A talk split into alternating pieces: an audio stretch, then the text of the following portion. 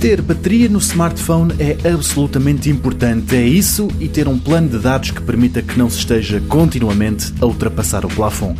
E se neste segundo campo a melhor solução é aceder a redes Wi-Fi, sempre que há essa hipótese, no que diz respeito à autonomia, o que muita gente faz é comprar um power bank, uma bateria portátil que se liga ao telefone quando este está a precisar.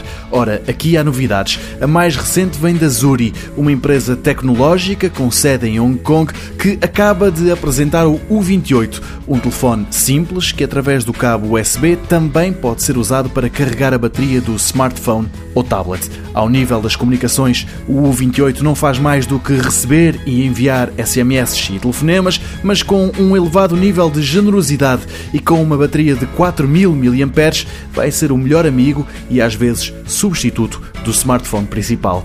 Mas este não é o único equipamento deste tipo com esta capacidade. A LG tem o X Powerphone 2 e há quem o descreva como uma bateria com um telefone integrado. Tendo ela 4500 mAh, a descrição não parece muito errada, principalmente ao olhar-se para o resto das características deste telefone.